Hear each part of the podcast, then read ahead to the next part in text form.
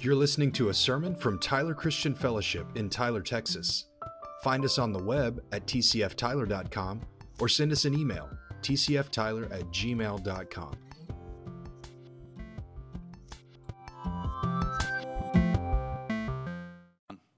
Uh, we're continuing our um, sort of uh, emphasis that the Lord has us on about being the lighters of the world. Uh, that's uh, scripture from Matthew chapter 5, verses 14 through 16, where Jesus said, You are the light of the world. Um, and, uh, and he also tells us a little bit about what that means, um, or what he, what he wants us to do. Um, he says, Let your light shine before others so that they may see your good works and give glory to your Father who is in heaven. That's what it's all about. Some people say, I don't even know why I'm on this earth. That's why we're on the earth right there. That's, the, uh, that's God's purpose for you. Without Him having to speak something audibly to you, um, He's made this clear to us that this is what, um, what we are and what He wants us to do. And so we're continuing that uh, today, and we're going to be talking about um, the theology of exile. Um, and uh, this week, uh, we're talking about being in the world uh, and not of the world. Um, so I'm just going to pause and pray uh, before we get into this. Heavenly Father, we, uh, we know what you've called us and you, what you've said that we are, Lord. Not what you've told us to do, but what you've said that this is what we are, Lord. And we are the light of the world because you light us up. And I, God, I just pray that in this season, for each one of us, Lord, we all be finding our place in your purposes, Lord, in this city. Uh, in the places that we go and the things that we do, Lord, and the people that we come in contact with, and I also pray, Lord Jesus, in the weeks and the months to come, that you would expand our circle of influence, that we would meet more people, that we would serve more people, that we would find meaningful work um, to do to advance the kingdom of God and to serve people right here in Tyler and East Texas, Lord, in this region. Uh, that TCF, Lord Jesus, would be uh, an instrument in your hand to be used, Lord, um, for goodness and righteousness uh, and to uh, touch many lives with the gospel of Jesus Christ. And we thank you for it in Jesus' name. Amen. Amen. So um, in uh, 1 Peter, uh, Peter uh, addresses um, the, uh, the churches that, that he was writing to at that time. And he says this He says, Beloved, I urge you as sojourners and exiles to abstain from the passions of the flesh which wage war against your soul I just want to kind of concentrate on the first part of that. He calls them sojourners and exile. Now, those guys were under, uh, under attack. Um, where they were living at that time um, was a hostile environment. Now, I know sometimes we kind of feel like we live in a hostile environment, but you only think that if you haven't actually been in a hostile environment because we are all, this is pretty close to heaven on earth right here, East Texas. I mean, I go shopping in like Walmart and they're playing worship music you know, in Walmart, you know. I just don't even know if that's legal or not, you know, but that's where we are. People would be up in arms, you know, if anybody tried to tell us that we couldn't worship or anybody tried to tell us that, you know, we were out of place or something like that. It's, it's just a blessed place to live and a blessed time to live. But what I want to talk to you about this morning is what Peter is saying to them is also true of us. Even though we don't live in a sort of hostile, openly hostile environment, we live surrounded by darkness. It's the, it's the condition of the world that we live in. And so we're going to talk about that. Here's the other ways that it's translated. In the uh, New American Standard, um, it says uh, you, that we are aliens and strangers. Um, in in uh, the New Living uh, Second Edition says um, that we are temporary residents and foreigners. Um, the message is a paraphrase, and so he's just kind of getting at the heart of it. And what he says is, This world is not your home. And it's really important that we understand that, but it's also important to, to understand that we have a relationship, that God uh, is, um, uh, is expecting us to have a relationship with the world that changes things, that changes people, that reaches people. So I want to talk about that this morning. Um, when we were in Africa, um, last year, it was blatantly obvious that we were aliens. Um, I mean, you know, we just stood out.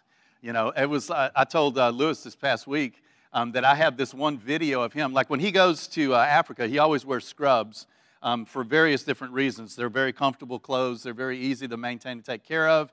Um, people mistake you for a doctor sometimes, that's an advantage. Um, you know, getting in and out of places, as long as you remember to wear your badge. Scrubs without a badge are kind of worthless, but if you got your badge on. But anyway, I got this uh, video of, uh, of the market in uh, Lomé, and we were waiting in the van, and uh, Lewis was going to the uh, ATM, and, uh, and so he leaves. And so I'm just taking a, a video of the market, and here's this market, and there's just, it's like super crowded and, um, and a lot of dark skin, like not surprising, like completely all dark skin. No, you're not seeing anything but, you know, uh, black skinned people. And then you see this person come peeping through the crowd and he stands out and it's this white guy in scrubs and you can just see him come out and he walks across the street and all that. It's kind of a surreal thing, you know, just to, just to see that. We stood out.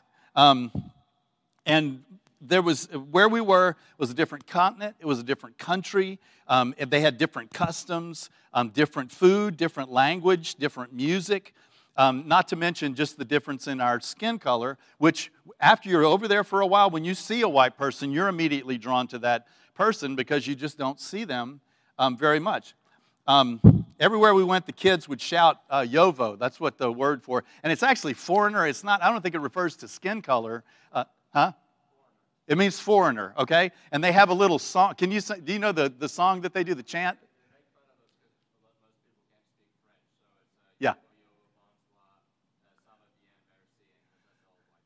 So it's Yovo, Yovo, bonsoir, ça va bien, merci. Yovo, Yovo, bonsoir.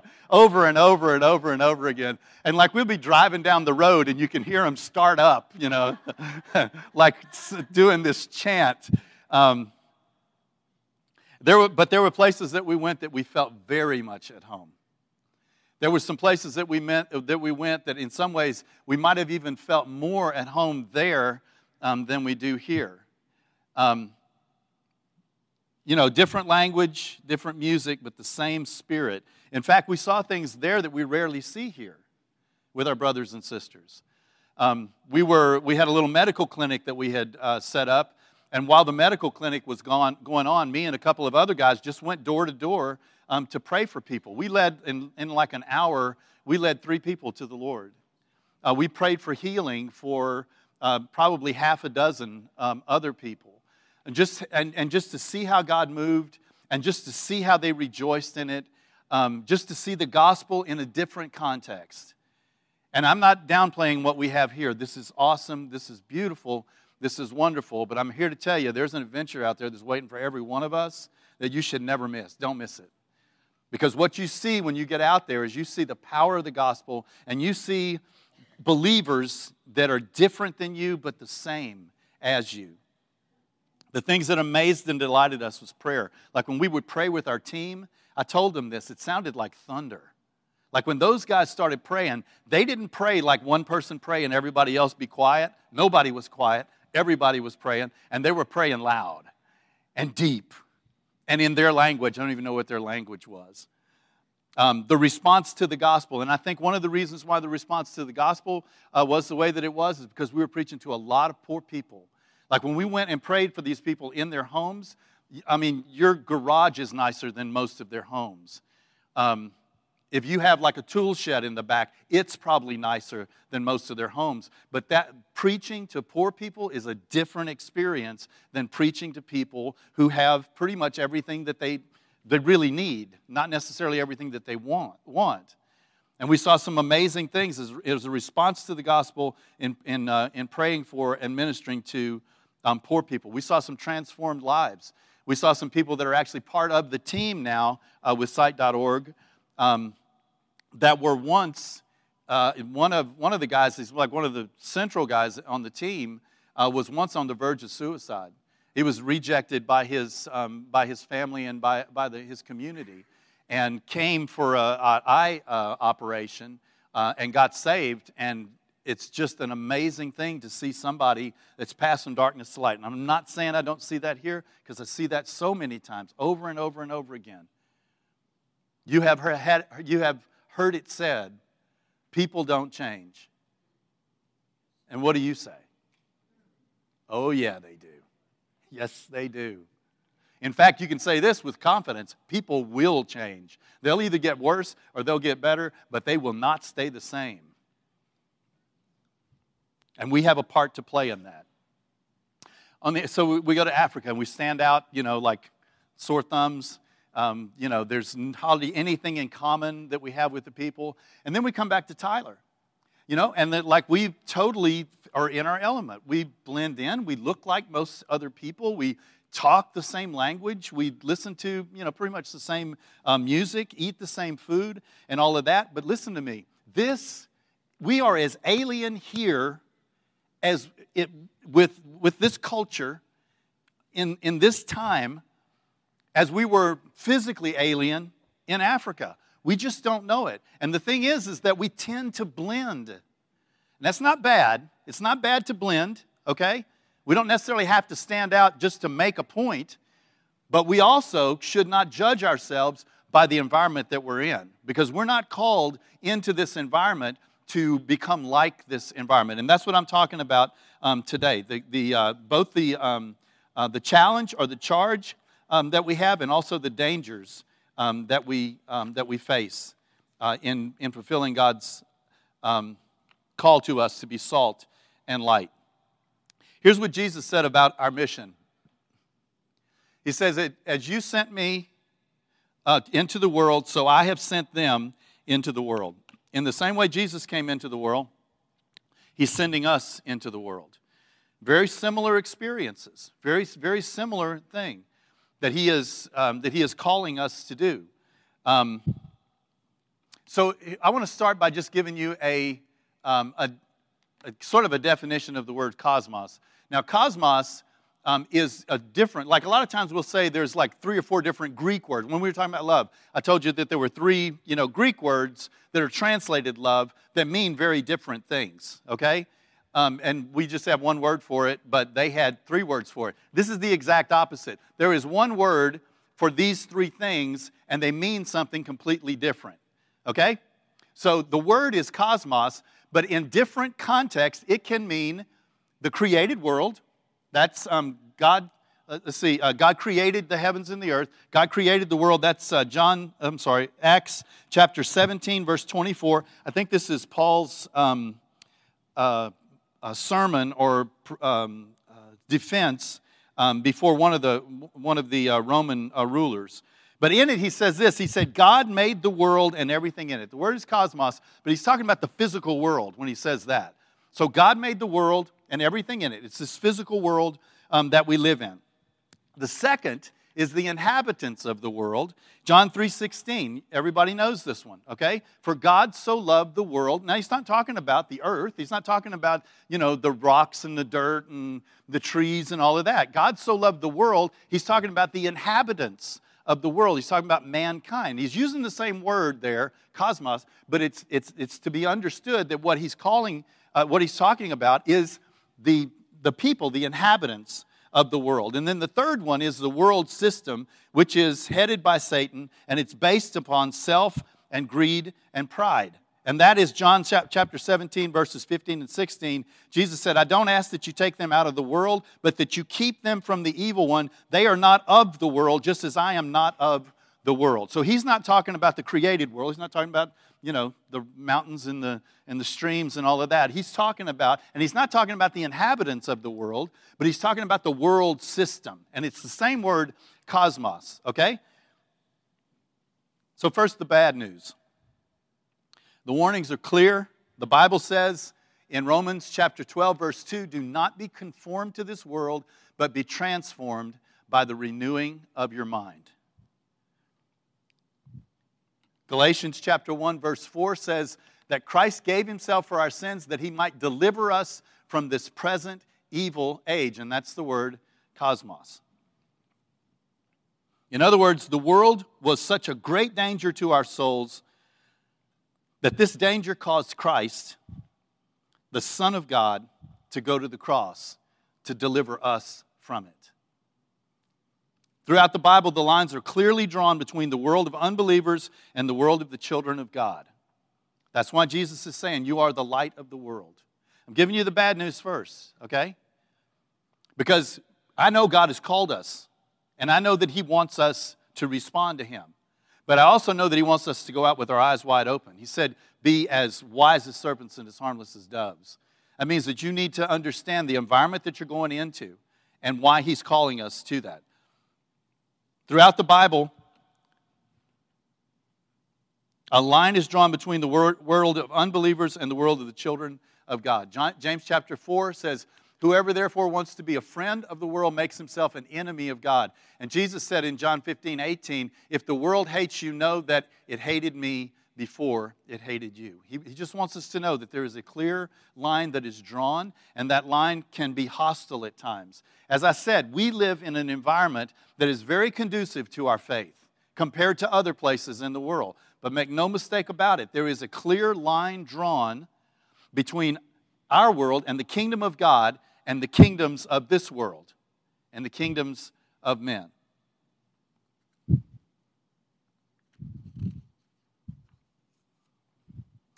Now, the good news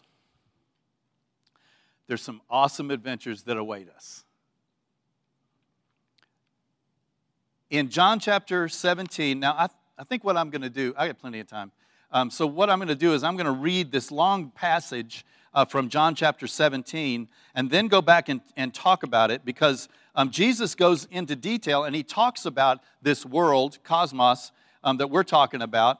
Um, and he, and he kind of he's praying to the father and i know that his prayer is effective right when jesus prays you think god the father answers his prayer when you pray do you think that the lord answers your prayer the answer to both of those is yes okay you guys I know we all got problems. I know we don't understand how the whole thing works, but he promises us if you ask, you will receive, okay? You don't always get what you're asking for. Most of the time, you get more, you get better. Like, you ask for this, and he's like, nah, I'm not going to give you that, but you're going to be really happy with this because this is what you really need, even if you don't have sense enough to ask for it. So Jesus is praying, he's asking, and you know that he's asking something that is right in line with the Father and that the Father is going to grant it. We're going to get a lot of comfort out of that from these passages of Scripture. But listen, when you pray, it's the same thing. God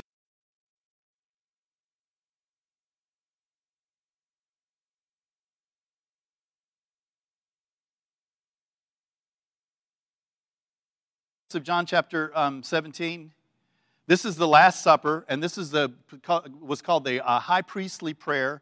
So this is Jesus with his disciples um, just moments before he was betrayed, moments before he was arrested. This is his last few moments of a, a somewhat normal existence with his friends. And he loves these guys.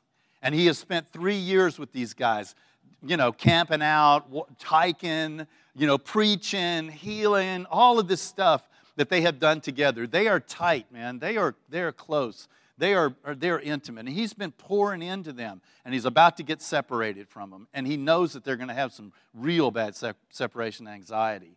And so he prays for them, and he t- speaks things to them to comfort them because it's really important that they don't cave in and that they don't despair. It's going to be the worst thing that could possibly happen to them for him to be taken away, but it's the best thing that could possibly happen to them. And so he's trying to prepare them for it. That's what John chapter 17 is about. And it's a long, long prayer. I'm just going to pick some parts of it. John chapter 17, starting in verse 6, it says, I have manifested your name to the people whom you gave me out of the world. Yours they were, and you gave them to me, and they have kept your word. Now, they know that everything that you have given me is from you. For I have given them the words that you gave me, and they have received them and have come to know in truth that I came from you and that they have believed uh, that you sent me. I am praying for them. He says, I am not praying for the world, but for those whom you have given me, for they are yours. All mine are yours, and yours are mine, and I am glorified in them. And I am no longer in the world, but they are in the world. And I am coming to you, Holy Father. Keep them in your name, which you have given me, that they may be one even as we are one. While I was with them, I kept them in your name, which you have given me. I have guarded them, and not one of them has been lost except the son of destruction, that the scripture might be fulfilled. But now I am coming to you, and these things I speak in the world that they may have my joy fulfilled in themselves. I have given them your word. The world has hated them, uh, and they are not of this world, just as I am not of this world. I do not ask that you take them out of the world, but that you keep them from the evil one. They are not of the world, just as I am not of the world. Sanctify them in the truth. Your word is truth. You, as you have sent me into the world, so I have sent them into the world, and for their sake I consecrate myself, that they may also be sanctified in truth. So, do you hear mission in that? Do you hear God's purpose for your life in that? Do you hear also some warnings in there um, that, you know, sounds like maybe it's a little dangerous? Um, let's go back and look at it. So, verse 6, he says, I have manifested your name to the people whom you gave me out of the world. Yours they were, and you gave them to me, and they have kept your word. We came out of the world system. We came out of the world system. We were so steeped in the world system that we didn't even know we were in a world system. We thought that was normal life. We thought selfishness and, and, uh, and uh, deceit um, and um, uh, uh, uh, the pursuit of all kinds of pleasure, um, we thought that was life. We thought that was what it was all about. And He brought us out of that system. He took us out of the world system. This coming out is a very important step. So when you bow your head and you are intimate with God, and sometimes it's such a simple prayer, it's just like, oh God, help. But there's something that happens in you, something is conceived, very much like human conception, like the conceiving of a child. Something is conceived, a new being. That's where the new being comes from is when you call upon his name and you say, Come into my heart, be the Lord of my life. When you repent of your sins, not you don't just get forgiven. You become a new creation. He doesn't just say, okay, we're not going to talk about that stuff anymore. He says, I'm making you into a completely new creation. The thing is, that happens immediately, okay? But the process of coming out, he said, I took them out of the world. The process of coming out of the world takes some time. It takes your whole life, right? So you ask, why does it take so much time? I'll tell you that in a minute. You'll be glad that he did it this way, okay? So the coming out of the world is the process that we call discipleship. It's the process that we call um, salvation, where Paul says, work out your own salvation with fear and trembling because it is a fearful thing. And it is so vitally important that we are transformed, not just saved and born again, but born again to a new life. That He has made us a new creation and old things have passed away. So he says, I have manifested your name to the people whom you gave me out of the world. Yours they were, and they came, and you gave them to me, and uh, they have kept your word. Verses 11 and 12 that I just read. He says, I am no longer in the world, but they are in the world, and I am coming to you, Holy Father. Keep them in your name, which you have given me, that, we, that they may be one, even as we are one. While I was with them, I kept them in your name, which you have given me. I have guarded them, and not one of them has been lost except the son of destruction, uh, that the scripture might be fulfilled. Jesus isn't taking the threat lightly. He knows that they're going into a hostile environment. He knows that there are temptations on every hand temptations to not do things that they need to do and that they must do, temptations to do things which they should not do, and, and, and it's, it's death to them to do. He knows that they're going into a hostile environment, and he's taken that threat seriously. He's very aware of the danger, but he's also very confident in the Father and, and the Son and the Spirit's ability to keep us. If God is on our side, who can be against us? If the Father calls us children, who can be against us? If Jesus Christ promises and, and fulfills his promise, I will never leave you or forsake you, who can stand against us? What are we afraid of? If the Spirit dwells within us, the same Spirit that raised Jesus Christ from the dead lives within us, what do we have to fear? Right? He's not taking the threat uh, uh, lightly.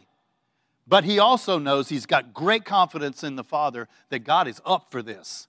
And God will sustain us in this, and God will keep us in this. We will not be destroyed. We will not be cast. We might fall, we might stumble, but we're getting up again. We might fail, but we're not done.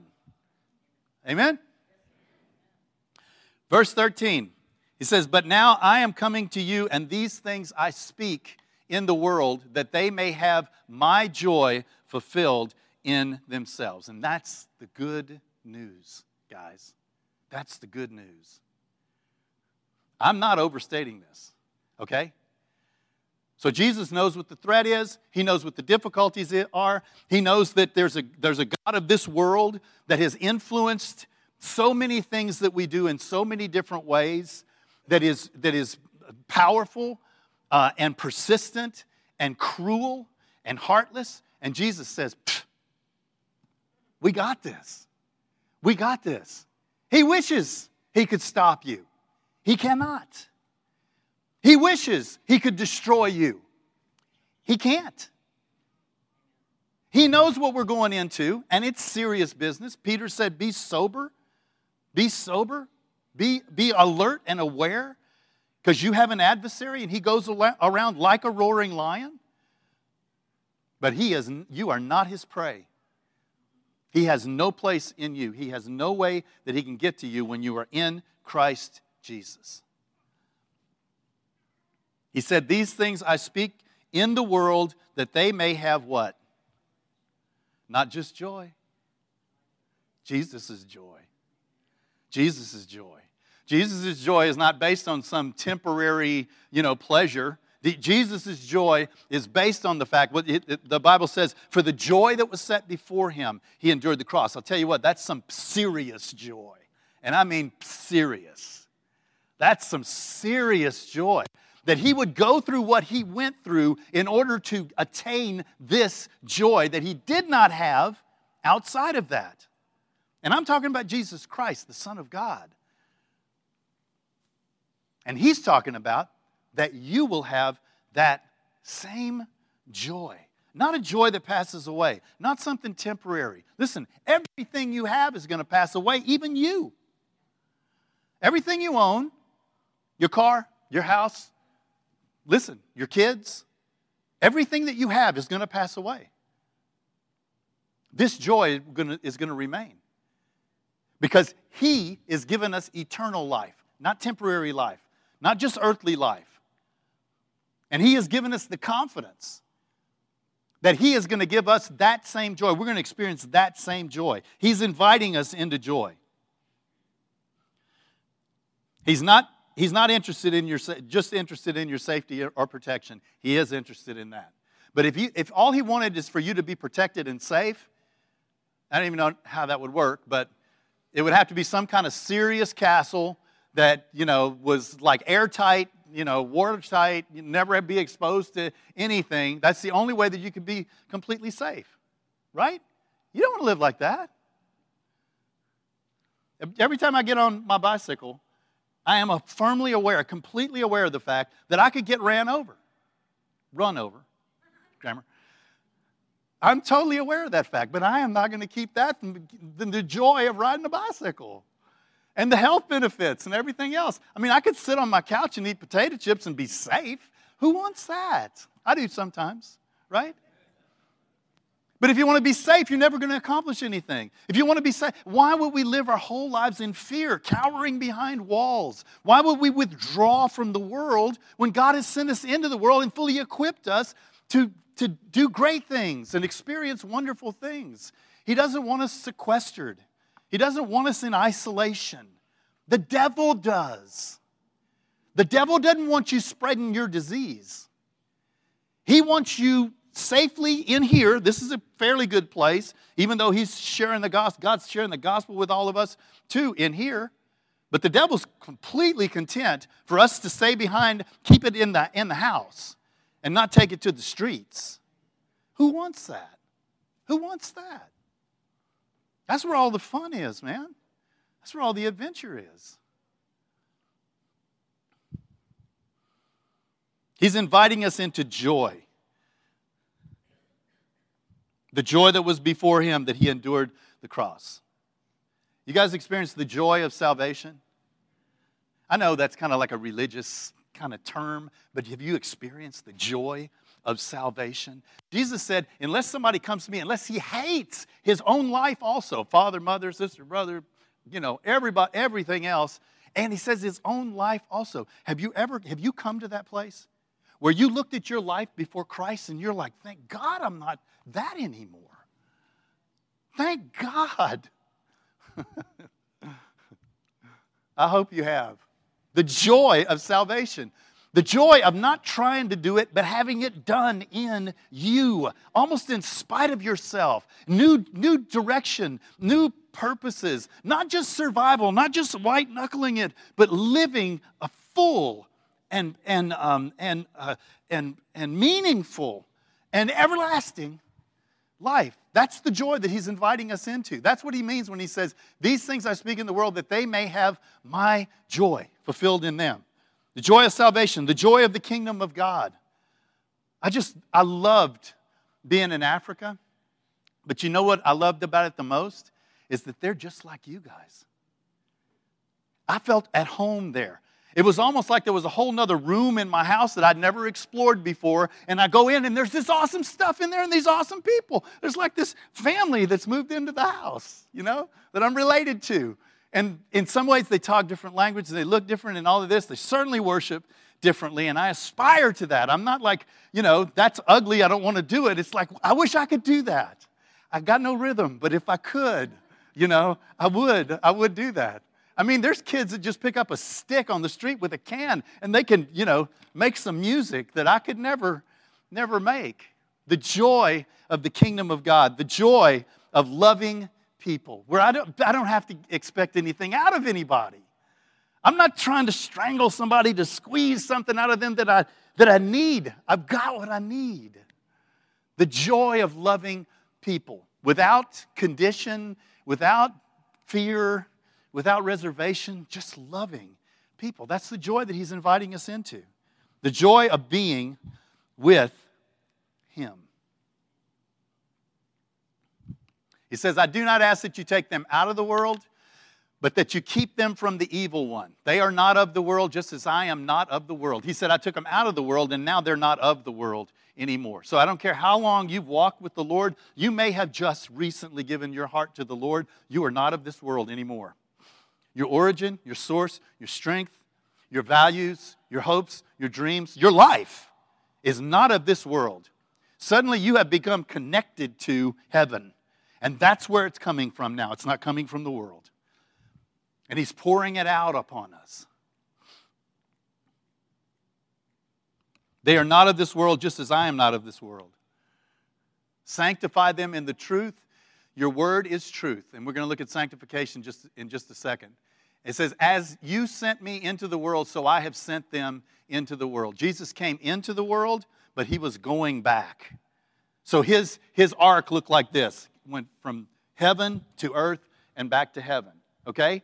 Yours looks like this from earth to some semblance of being close to heaven and back to the earth. Okay? But that's not the whole story, is it? Yours looks like this it's like you're coming from the earth and you get here and he's swinging down and he catches you like trapeze and he's bringing you where he's going. You're not of the earth anymore. You're in the grip of the Son of God and you are of heaven now. You are not, you are not just a regular person. Oh, I wish I could get that to you.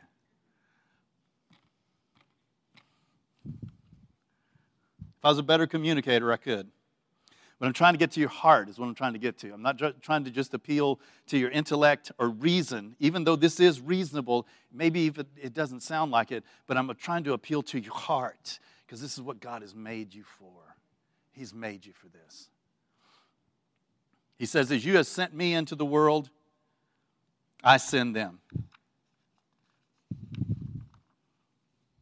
And the other ones we're talking about, like I'm saying, you know, when he says world here, he doesn't mean like, um, you know, rocks and trees and stuff. And when he says world here, um, he, he means, you know, like the inhabitants of the world. And when he says world here, he means the, the like the world system.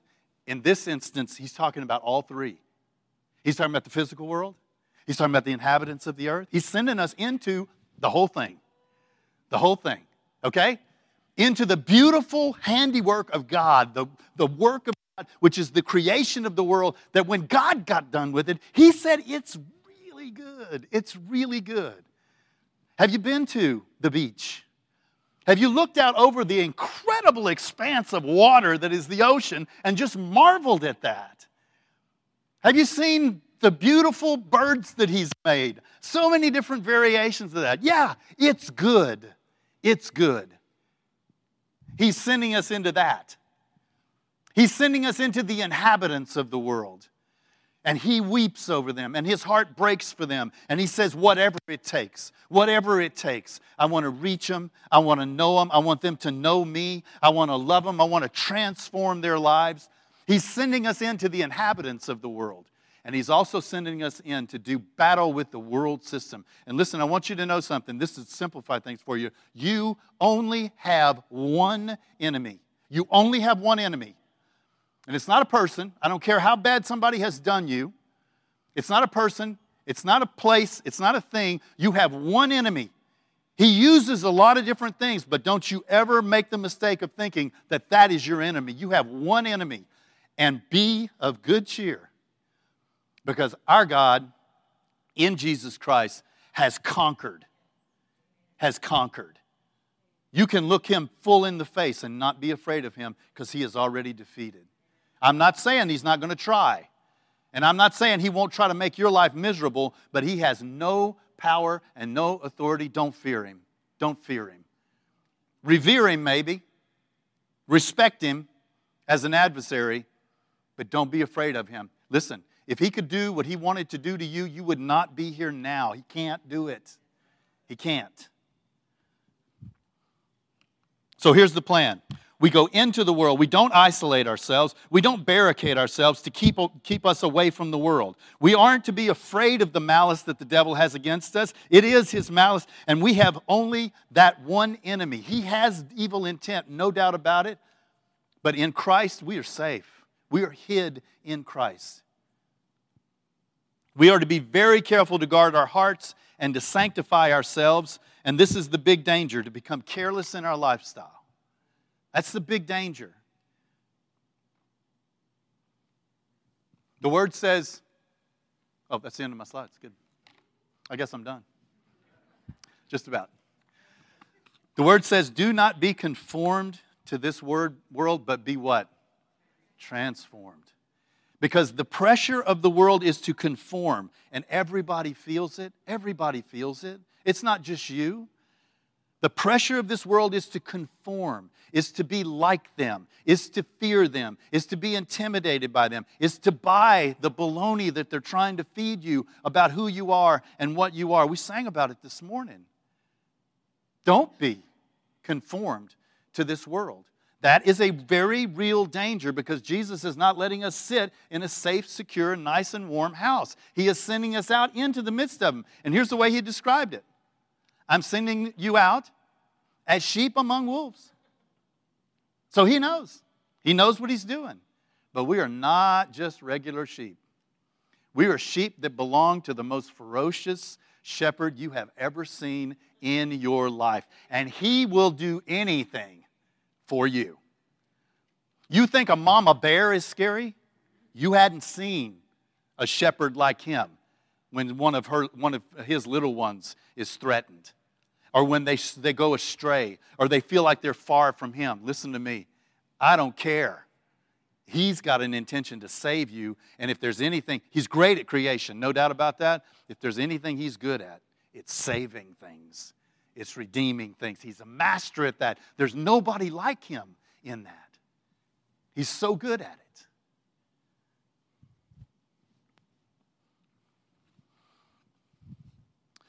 We're going to close today, and we have a, a special guest with us. I'm going to let uh, JB uh, introduce her. And this is kind of along the lines of um, us finding some real practical ways um, to get involved in our city and to reach out and to stretch ourselves a little bit and to see some things that we haven't seen before. So I'm going to let JB introduce her.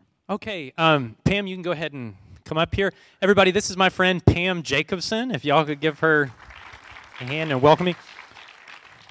Over the last couple of weeks, I have mentioned during announcements that coming up in the adult spiritual formation class, we are going to be doing, um, spending several weeks talking about understanding poverty. So, um, Pam Jacobson works with an organization called the East Texas Human Needs Network. and um, she is going to be the one that's helping to facilitate these um, classes that we're going to do in October and November. So I'm really excited about it. It's going to start next Sunday. So 9:30 in the education building. We would love for you to join us. If you have any questions, you can ask me. But I wanted to go ahead and introduce her to you now before uh, before next Sunday. So welcome, Pam. okay. So we haven't worked out a script or anything. So I, I, wondered if you could just tell them a little bit about what they can expect. First, if you want to say anything about Ethan or East Texas Human Needs Network, and or just what they can expect when they are coming to the class next week to talk about bridges out of poverty. Thank you so much for having me. When when JB and I talked about this, uh, he was in a class, and he said, "I wish I could bring this to my church." And I said, "Yes, let's do it. Let's do it." Because my I have a heart for local missions. I I know you just went to Africa, and I think that's wonderful. But sometimes we can go two miles from our, from our own home and have our eyes opened to what our neighbors are, are, are living in in our community. Here in Smith County, we have about 220,000 people, I think. 35,000, more than 35,000 live in poverty. And that means that uh, there are probably about 25% of that 35,000 are kids. So it's it's real in our community and I think it's real easy for us to look look the other way. We don't realize that it really exists uh, right here in our um, in our town. So, Bridges Out of Poverty is really just an opportunity for us to have our eyes open and to look around our community and see what might we do to be involved in a different way, to understand people that have um, that are living in poverty. Maybe they it's generational poverty, and and as far back as they can remember, their families have lived with just the very basics and maybe not even the basics. Uh, one of the definitions of poverty is um, the resources that we have that we what's the first thing you think of in poverty? The resource you think of is money. But it's not just money. It's um, having a faith i have met some incredible people that financially didn't have a lot of money but they did have a hope and a, a purpose for their life so it's not just the financial end of things it's understanding having that spiritual component having a support system um, what we're going to do in the seven weeks is just get an overview, number one, in that first week of what is happening in our community and how we can be involved in a, a different way. And then we're going to talk about looking at those who live in poverty with a different lens. Uh, we're going to talk about language and hidden rules, and we just have a, a just a real good way, a strategy for you to say, here's something we could do in our community to make a difference. So, JB, that's the Reader's Digest version. What else? that, that was perfect. Thank you, Pam. Okay. Thanks, thanks for being here. Thanks, so, Pam.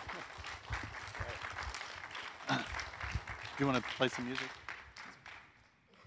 All right, we're going to close. Um, I went to a uh, pastor's meeting two weeks ago, the Walls to Bridges, I think I've told you about it before. It's just a group of pastors that originally we met together just to kind of uh, become familiar with other congregations, other races, uh, the change, uh, challenges that they face. Um, and two weeks, uh, three weeks ago, we met at TISD's um, administrative offices, and one of the administrators of TISD spoke to us. And uh, just one question that one of the pastors asked when we met there uh, was how many uh, of the students in TISD, and I think there's 30,000 um, students in TISD. No, I'm sorry, it's 18,000. Sorry. Um, 18,000 students, and they said, what percentage of those students uh, are at or below the poverty line? And the guy said 75%. 75%. That's, that was not even close to what I was thinking. If, you know, 75%. There's some schools that do uh, free lunches um, for, for children, uh, the children that qualify for it. And there are some schools that 100% of the kids qualify for that. They have free breakfast for everybody. Um, but they're also doing a program where they're actually sending home food on the weekends because the kids are not getting it. And all, all we're saying is that there is a need, and we don't want to live isolated lives. We want to know what our community is, what our community does, and how we can be involved to bring hope uh, and change and transformation to people's lives. And like I said, I think that the common denominator in, um, uh, in the people that we preach to in, in Africa um, and also here, I think it's the same way, um, is the fact that they were people who were poor people. Um, and if they were sick or if they were hurt or, or anything like that, they didn't have any plan B. Those are the ones that Jesus has sent us to. It's people who are in need. It's the people that have everything. They think they have everything, even though they may not, um, that are really hard to talk to sometimes. But the people who have needs, if you have compassion upon them and you give them what you have, and you give them what the Lord has given you to give, you can see transformation. Don't miss the opportunity to do that. Let's stand together. And I'm just going to give you a chance. I, am glad to pray for you this morning, but I just want you to just kind of bring your heart to the Lord this morning and ask uh, that uh, your heart would grow five. How, what, how, what did the Grinch happen? Five sizes in one? It's three sizes. Three sizes? I think so. Yeah, let's go for five. so let the, let the Lord expand our hearts uh, and soften our hearts and give us eyes of compassion to see um, people that are around us, both right here in this place, but especially out there uh, where hope is so rare and where love is so uh, fleeting. Thank you for it, Lord.